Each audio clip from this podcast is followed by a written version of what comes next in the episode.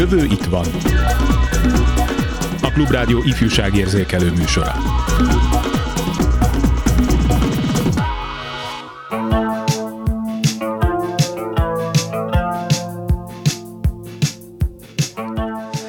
Mai műsorunkban két tehetséges magyar fiatal portréját mutatjuk meg, azokra a kérdésekre keresve a válaszokat, hogy a vágyott sikerben mekkora szerepe van az egyéni képességeknek, a szorgalomnak, a támogató háttérnek, na és a szerencsének.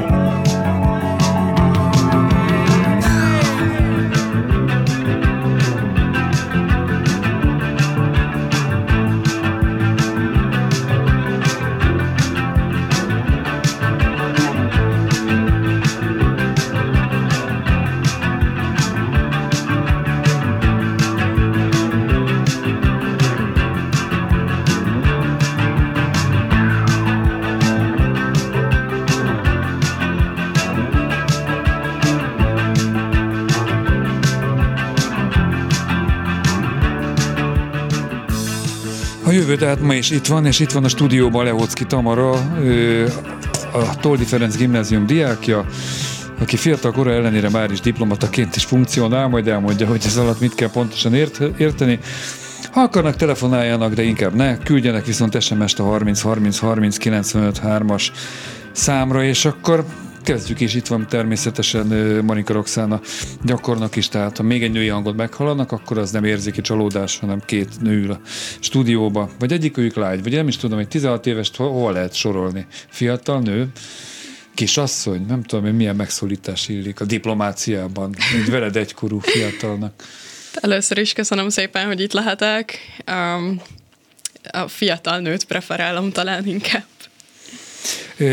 Tehát akkor kezdjük rögtön a lényegnél. Kiket képviselsz és hol? Igen, szóval van ez a Model ENSZ nevezetű dolog, ahol lényegében fiatalok, tehát ez van egy gimnázistáknak, meg van egy egyetemistáknak szóló része is, és fiataloknak kell képviselniük egy országot, ez változó, hogy éppen melyik országot, de a világon lényegében bármelyiket a saját országodon kívül azt, azt nem szokták annyira szeretni, hogyha a saját országodat választod, mert ugye pont az a, a célja, hogy minél több kultúrát, minél több országot megismerjenek a fiatalok, és egy, egy országnak a, a, a kormányát kell lényegében képviselni, úgy, mintha az ENSZ-ben tennénk azt.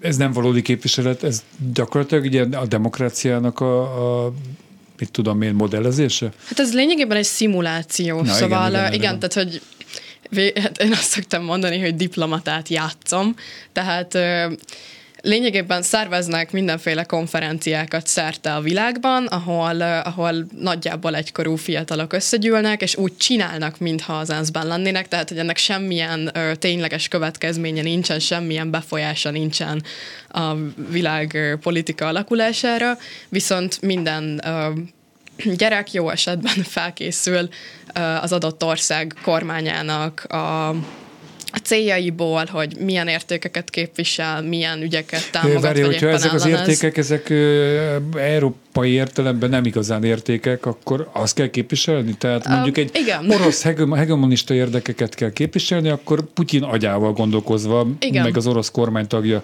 Tehát aki, aki Észak-Korea kormányát képviseli, Ó, hát az, az Észak-Korea kormányát képviseli. De ő, kor, ő korbáccsal érkezik ezekre a játékokra. Na mindegy. Nem, szerintem őt nem engednék be. Akkor. Nem engedik be. De egyéb... Vannak bizonyos szabályok, tehát hogy vannak határok, amiket nem szabad átlépni, tehát nyilvánvalóan tehát, hogy nem lehet semmilyen diszkriminatív uh-huh. megjegyzést tenni, nem lehet sértő megjegyzéseket tenni, tehát hogy ami, ami egy másik delegáltat itt személyében sértene meg, tehát hogy van egy nagyon komoly szabálykönyv, aminek eleget kell tenni, különben el vannak tiltva az emberek. Világos, hogy jutott neked Niger? Tehát egyáltalán, mert hogy Nigert képviseled, vagy képviselted legalábbis? Uh, igen, tehát uh, az Oxfordi konferencián képviseltem uh, Nigert. Ja, ez mi, mindenhol más? Igen, Tehát, mindenhol más. Ja, értem, és, és mesélj nekem New akkor. York és Sri Lankát például. Ez most megszólalt valami. Mondjon.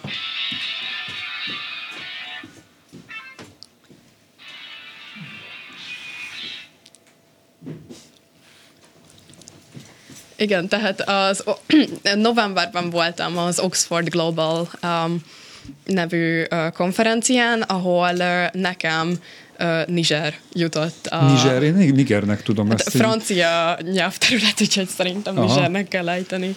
Vagy legalábbis én így ejtettem végig. Um, Hát az lényegében, hogy melyik országot kapom, az, az sok esetben sorsolással, tehát vakszerencse által dől el az én delegációmnak többek közt ezt az országot sorsolták, én pedig ezt az országot választottam. Úgyhogy, úgyhogy ez nem úgy volt a választásom, hanem így ez lett kiutalva nekem. De És mennyire nagyon... értesz egyet Niger vagy Niger politikájával, céljaival? Hát én személyesen nem feltétlenül, sőt inkább nem értek egyet a nigeri kormány álláspontjával a legtöbb kérdésben. Jó, mióta kerültél bele ebbe a, a hát nem tudom, szimulációs játékba, mert hogy azt olvastam rólad, hogy 13 éves korod óta te ENSZ diplomata szeretnél lenni.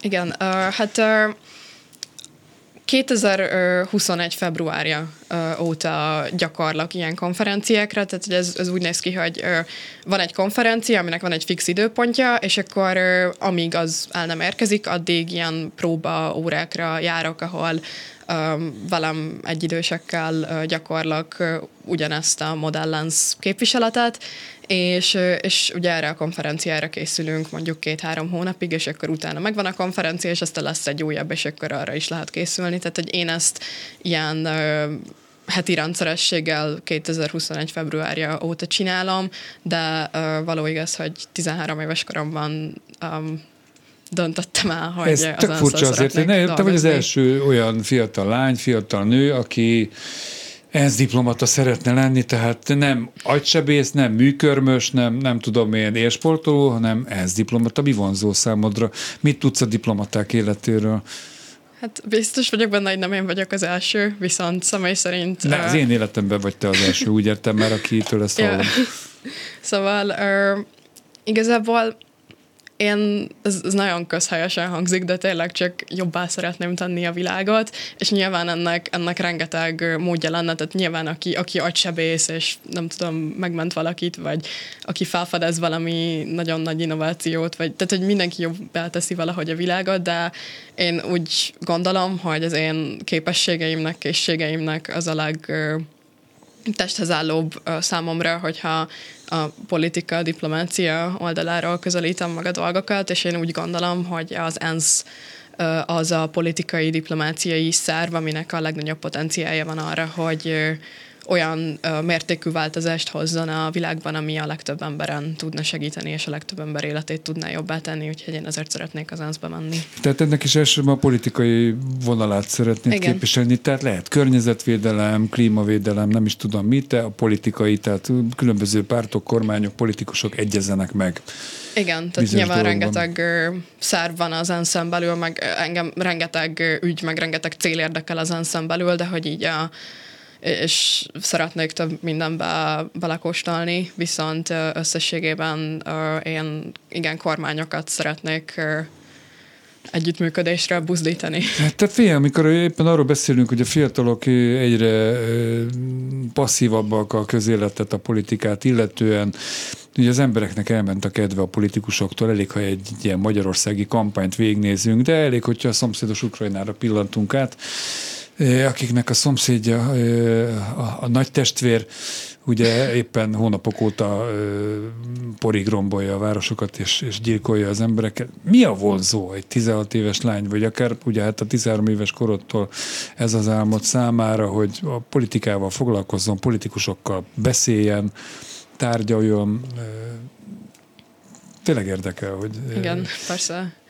Hát igen, ugye én itt szeret, tehát, hogy szerintem itt van nagy különbség a között, hogy valaki diplomáciával vagy politikával szeretne foglalkozni, mert nyilvánvalóan szervesen összefügg a kettő, viszont szerintem a diplomatáknak meg úgy összességében a diplomáciának az a célja, hogy e között a borzasztó politikai káosz között, amit, ahogy mondtad, sokszor katasztrofális következményekkel jár, de hogy ak között valahogy rendet teremtsen, és hogy így megtalálják az emberek azt a közös nevezőt, ami után aztán tovább lehet haladni, és, és konstruktívan lehet építeni a világban, és, és számomra ez a vonzó, hogy valami valami ö, olyat létrehozni, ami, ami mindenkinek jó, vagy ami a legtöbb embernek Na, olyan jó. nincs, ami mindenkinek jó.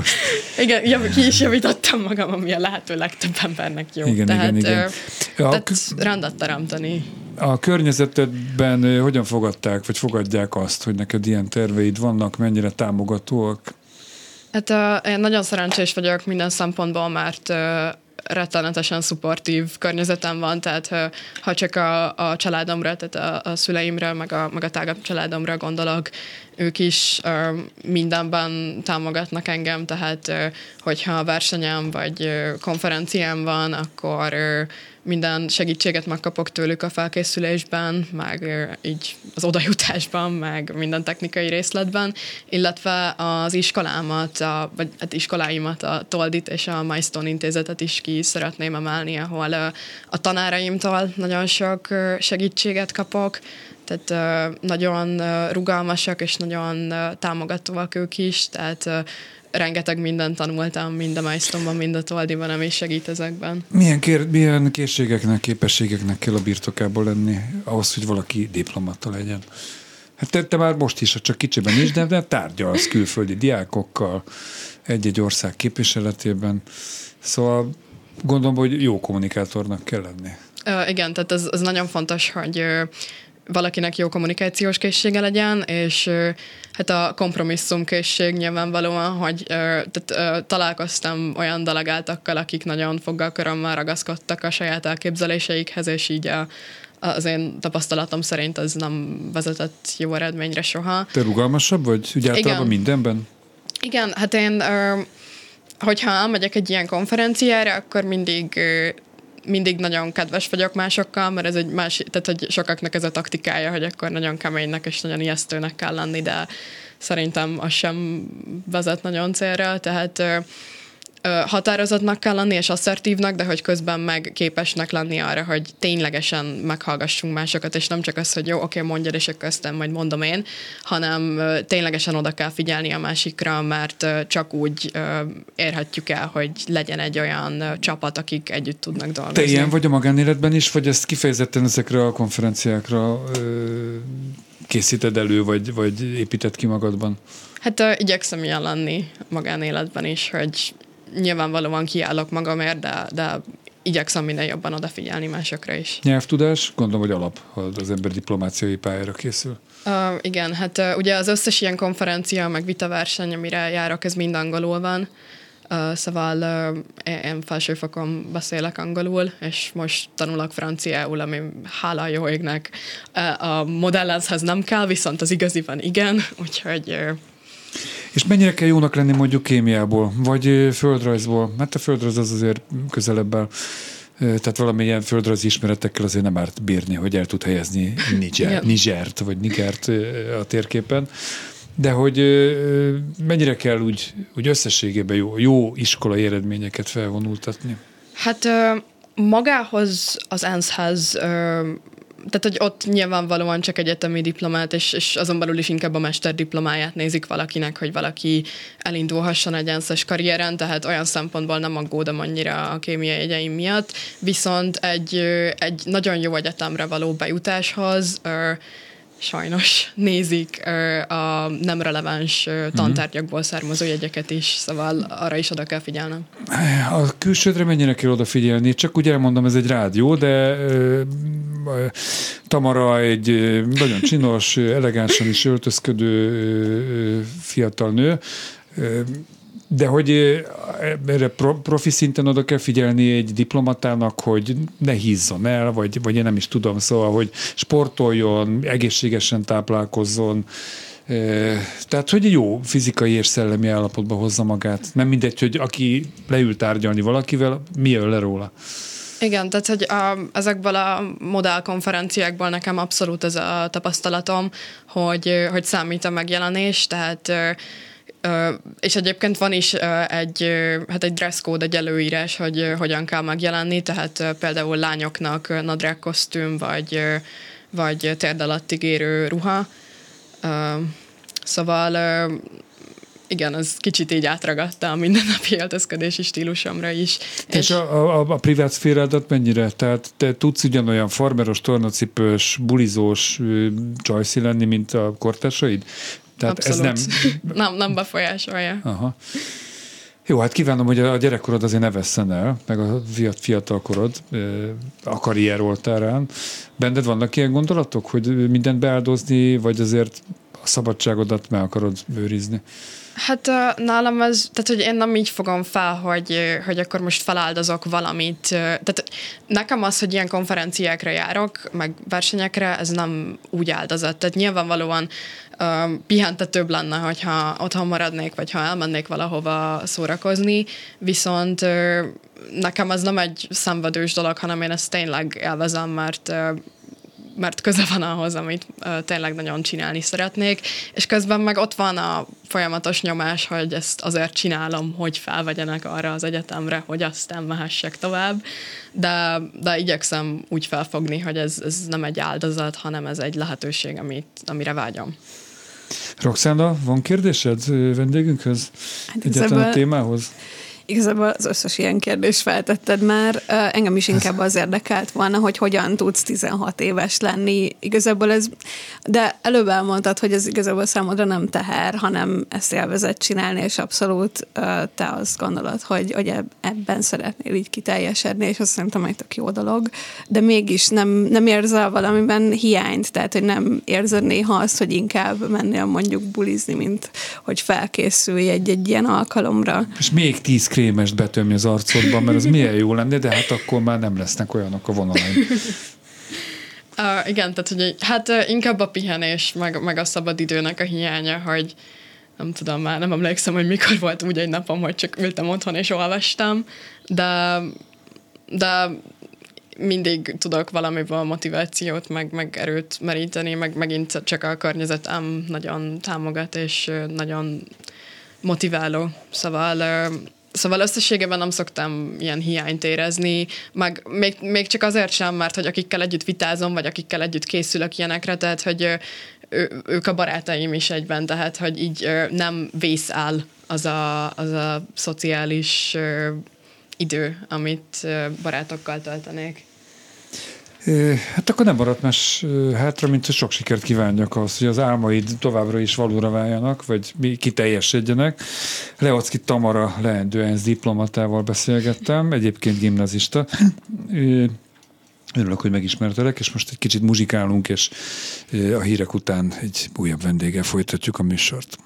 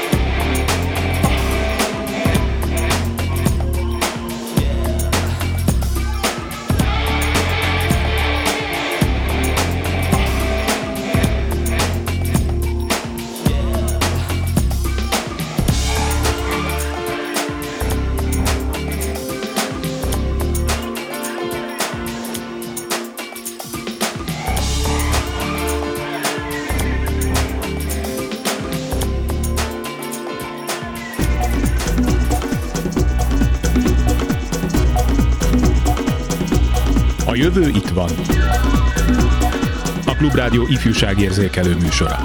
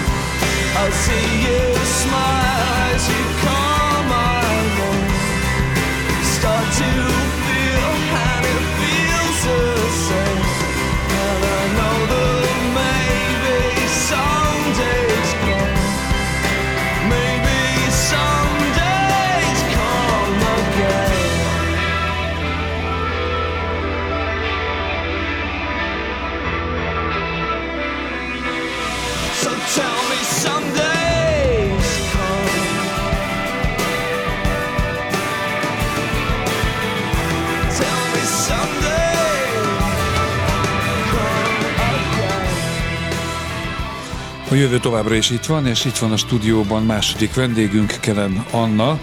Művészettörténész, szociológus, politológus, jótékonysági árverő, nem tudom, hogy ez jótékonysági árverések vezetője, eh, galéria tulajdonos, Eh, még nem. Eh, Jó, hát most felsoroltam kapásból 4-5-6 dolgot, amivel foglalkozol. Egy rettentően fiatal nő ül ö, mellettem. Ez honnan jött, hogy ennyi mindennel is foglalkozzál egyszerre, vagy legalábbis végzettséget szerezzél? Szervusz, és én is sok szeretettel köszöntöm a hallgatókat. Hát nekem azért jelentős helyzeti előnyöm van, ugye Virág Judit az édesanyám, aki a galéria alapítója a férjével Törő Istvánnal együtt, úgyhogy ez tulajdonképpen valahol magától is értetődő volt. hogy én, is, én ebbe abszolút beleszülettem. Jaj, de hát ez nem úgy megy, hogy valaki vagy tényleg beleszületik, és akkor ott marad, és a, amit a szülők kitapostak, és van, aki viszont lázadó lesz, és teljesen más irányba megy. Ezért nekem is voltak uh, ilyen kisebb kitekintéseim, kis ahogy fel... Igen, igen bár azért politológia. szerintem egyébként annyira nem állnak távol uh, egymástól, tehát ezek azért határterületek a bölcsészettudomány területén, úgyhogy, uh, úgyhogy szerintem ez, ez a kettő, ez inkább így erősítette egymást. Uh, Soha nem erőltették ezt uh, anyukámék, uh, István se, tehát soha, úgyhogy ez valahogy egy ilyen organikus folyamat volt, egyszerűen ez, én egy 12 évvel ezelőtt érkeztem a galériába, és akkor abban maradtunk, hogy kipróbálunk egy évet, és meglátjuk, hogy az hogyan működik. Ugyanis van egy idősebb nővérem, hárman vagyunk testvérek, és neki is volt így egy ilyen próbaéve, de ő utána köszönte és felállt, és nem, nem jött vissza többet a galériába, én viszont hát ennek már 12 éve. Jó, hát de menjünk még előbbre a 12 évnél. Felteszem a, az antréból, hogy te egy jó tanuló lehettél, és motiválva voltál arra, hogy jó iskolai eredményeket érjél el. Ezek tényleg ilyen ö, számszerűsíthető eredmények? Tehát tényleg elvárás volt az, hogy az én gyerekem kitűnő, és vagy ez úgy belülről kialakult, hogy magaddal szemben? igen, engem nagyon szabadon neveltek anyukámék, de hát egyébként nem is volt rá szükség, tehát hogy mi mindig szerintem ide a két nővéremmel együtt nem lehetett különösebb panasz ránk, bár lehet, hogy azért ezt ők másképp gondolják, de nem, nem volt, soha nem volt ilyen erős elvárás, de szerintem teljesítettünk is magunktól. De minket alapvetően elég liberális szellemben neveltek. Az, hogy milyen irányultság, milyen hozzád a legközelebb, az mikor kezdett kikristályosodni, hogy ilyen szép szavakat is használjak? Engem nagyon érdekelt az, hogy a társadalom hogyan működik, és azért is választottam ezeket. A, először szociológiát és politológiát tanultam, mert érdekelt az, hogy hogyan működik az állam, hogyan működik a társadalom. A szociológia tulajdonképpen egy tükröt tart a társadalom elé, és a művészettörténetben is abszolút ezek nyomon, nyomon követhetőek. Hát a igazán progresszív kortás művészek, azok mindig valahogy lenyomatai, vagy valahogy reflektálnak az aktuális társadalmi politikai eseményekre, úgyhogy ezek szerintem szépen össze tudnak kapcsolódni. Jó, hát azért a művészet és a politika az mondjuk két, tudom én, bár Magyarországon minden politika, vagy minden mögött sejthető politika. Éppen ide kapcsolódik az a kérdésem, hogy ahogy az elmúlt években, tehát akár csak április harmadika óta beszélgetek fiatal emberekkel, úgy nagyon sokan eltávolodtak, idősebbekkel is, rettentően sokan eltávolodtak a közélettől, a politikától úgy általában. Sok ez a 12 év, sok ez, hogy ugyanabba élünk, ami sokak szerint nem feltétlenül demokratikus, vagy nem jó irány. Plusz ö, kirobbant február végén egy háború a szomszédunkban. Tehát magyarán a politika, a közélet Magyarországon, K-Európában nem annyira szerethető dolog, mint mondjuk volt 88-89 tájékán. Te ezt hogy éled meg? Hát mi szerencsére a 20. század első felében élünk ebből a szempontból, tehát hogy mi nem olyan szinten foglalkozunk mondjuk kortás művészettel, hogy minket ezek befolyásolnának. Tehát Már ti a galériában Mi, már mi a igen. galériában, igen. Tehát a mi profilunk az abszolút a 19. század vége, 20. és mondjuk a háború utáni kortás művészet, úgyhogy mi erre fókuszálunk, és ezzel foglalkozunk. De mai emberekkel beszélgettek. Politikus egyébként bármilyen szinten betéved a galériába. Nem igazán, de egyébként az, hogy ezek mindig, tehát a diszkréció az egy nagyon fontos alapvetően a mi szakmánkban, de, de amúgy meg nem jellemző.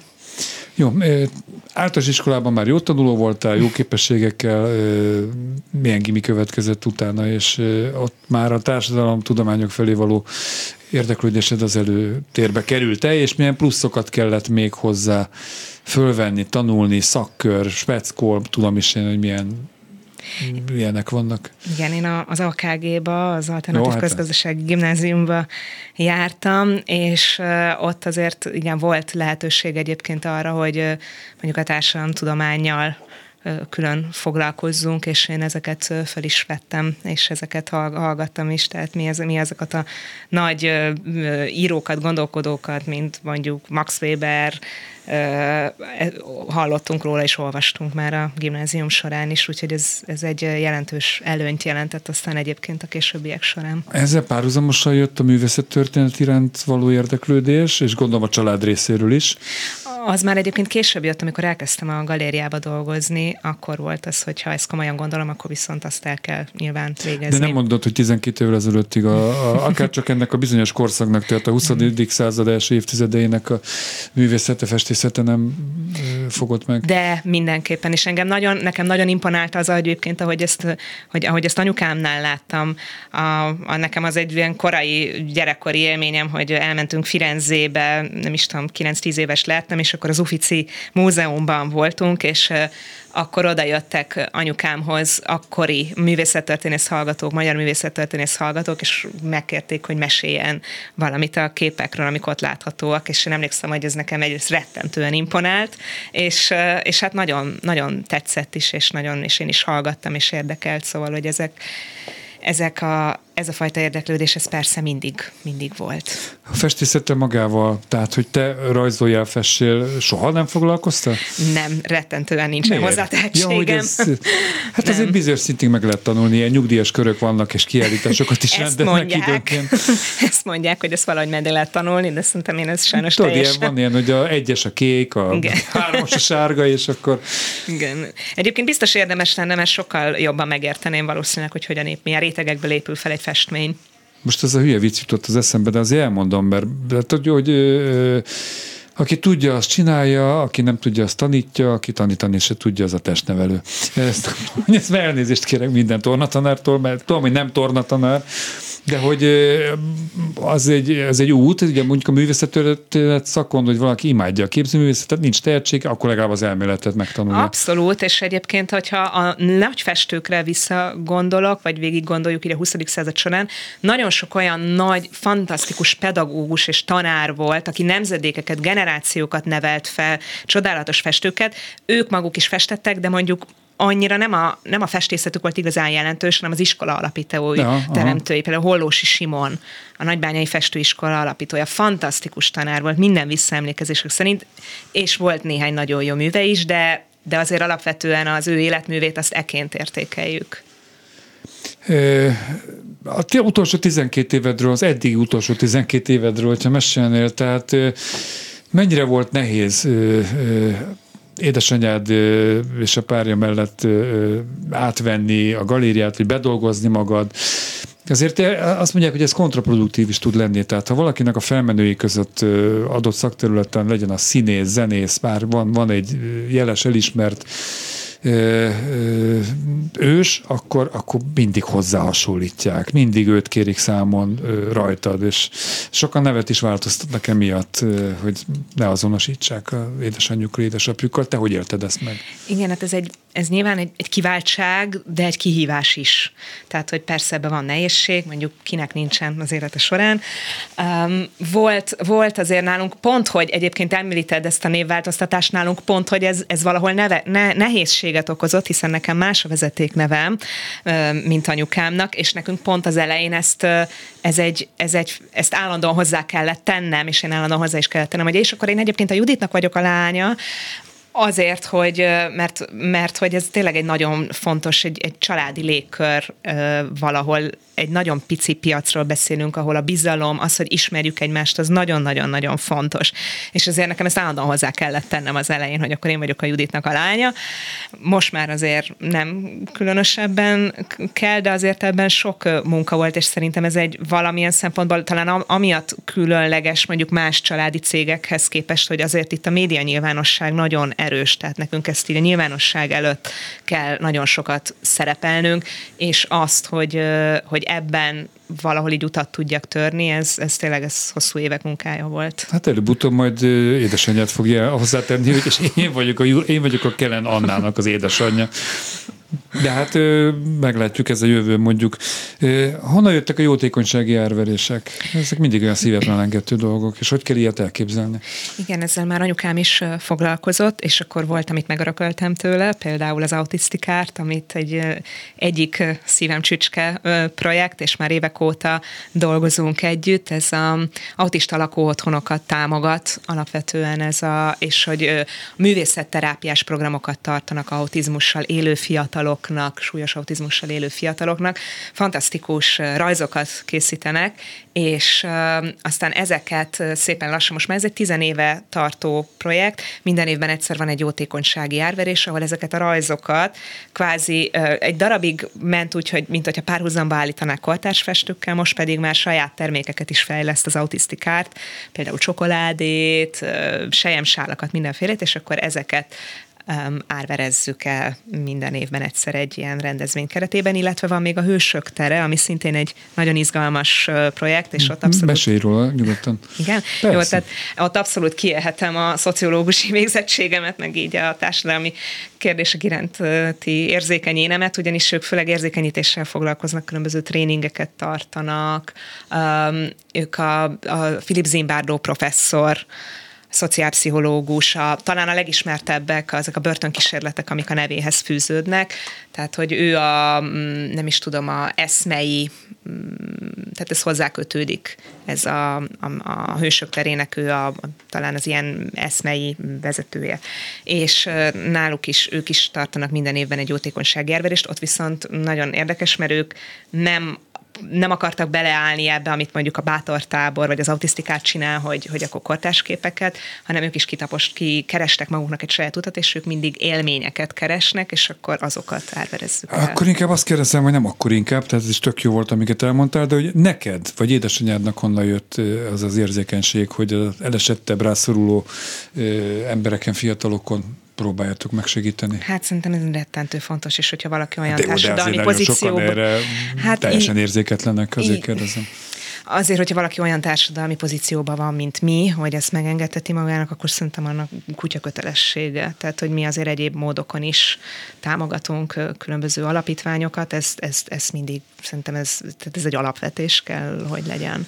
Mekkora szerepe volt abban, hogy te egy sikeres fiatal nő vagy a, a szerencsének? Tehát az, hogy ahova születtél, akik voltak, vagy akik vannak körülötted felnőttek családban, rokonságban, de lehet mondani akár az iskolákat is, pedagógusokat, szóval ez meghatározó? Meghatározó. Hát ez nagyon-nagyon fontos. Tehát, hogy ez, ez, ez sajnos, ezt kell, hogy mondjam, hogy ez nagyon-nagyon fontos, az, hogy hova születtem, az persze természetesen meghatározza az egész, az egész életemet. Hát már csak az árverés vezetést is, tehát hogyha én nem nem ide születek, akkor nyilvánvalóan, mert most már én vezetem a mi árveréseinket, most már anyukám visszavonult egy, ebből a, mint ez, erről a részéről a szakmának visszavonult egy olyan másfél-két évvel ezelőtt.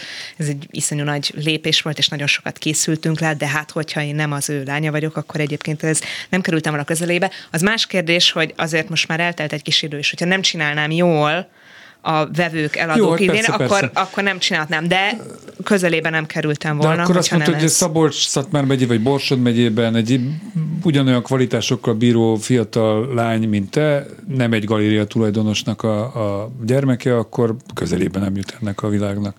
Hát Ez sajnos most nem ez téged minősít, igen, csak, csak kérdezem, hogy akkor ez kijelenthető. sajnos azt gondolom, hát, hogy nehezebben, nehezebben. Tehát a, ezek a lehetőségek az én számomra adva voltak, és, és igen, és ez egy óriási nagy szerencse, tehát, hogy Hogy látod magad mondjuk tíz év múlva? Tehát egy még jobb galéria tulajdonos leszel, vagy, vagy most már tényleg akkor te leszel, és árverő bajnok, vagy én nem tudom, hogy, vagy vannak azért olyan területek, amik felé úgy kacsingatsz, és majd, majd csak be, előbb-utóbb bedolgozod magad. Hát, hogyha maradhatnék ezen a pályán, akkor azért nagyon-nagyon örülnék, és ezért azért igyekszünk mindent megtenni. Nagyon sok tervem van nekem saját magamnak is, hogy a galériában miket lehetne csinálni. Például egy kiállításokat. páron, igen. Aha. Például kiállításokat. Volt egy nagy sikerű sorozatunk, ami Budapest és európai nagyvárosok közti képzőművészeti kapcsolatokat jártak körül. Ez volt a Párizs-Budapest, a Berlin-Budapest, ezek, ezek non-profit tárlatok egyébként, és óriási nagy sikerrel futottak. Nagyon-nagyon sok ember járt, jött el megnézni.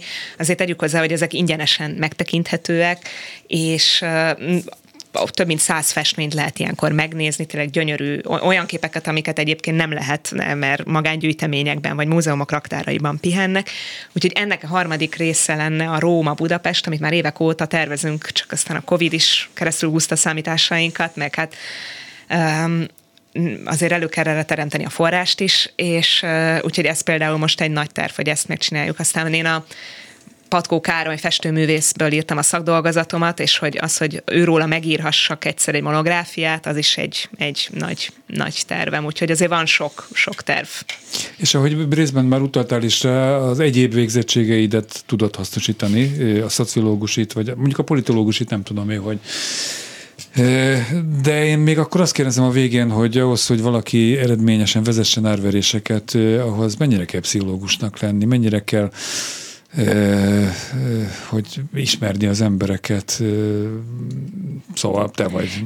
Ismerni, ismerni kell, ismerni kell azt, tudni kell azt, hogy mit adunk el, és tudni kell azt, hogy kiknek adjuk el, tehát az ott lévő embereket, azokat ismerni kell.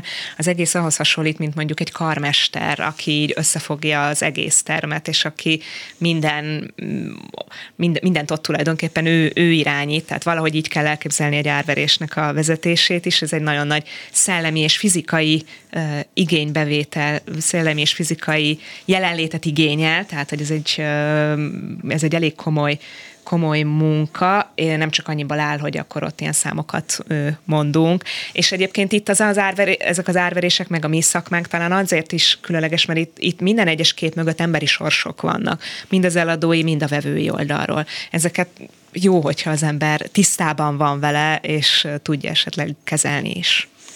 Gyakornokunk felé fordulok, Roxana, bármi, most egy kicsit több időt is kaptál, mire lennél kíváncsi még, akár karrierépítés, akár személyesen, konkrétan Annához. Mi az, amit a legjobban szeretsz a munkádban, és mire vagy a legbüszkébb? A legjobban azt szeretem, hogyha mondjuk olyan képeket kerít tudunk valahogy előkeríteni, mondjuk főleg külföldről, amik már hosszú évek óta lappanganak. Ez valahol egy misszió is, hogy azokat a képeket, amiket, amik mondjuk száz éve külföldre kerültek, mert ezek a festők külföldön adták el őket, ezeket hazahozzuk és megmutassuk.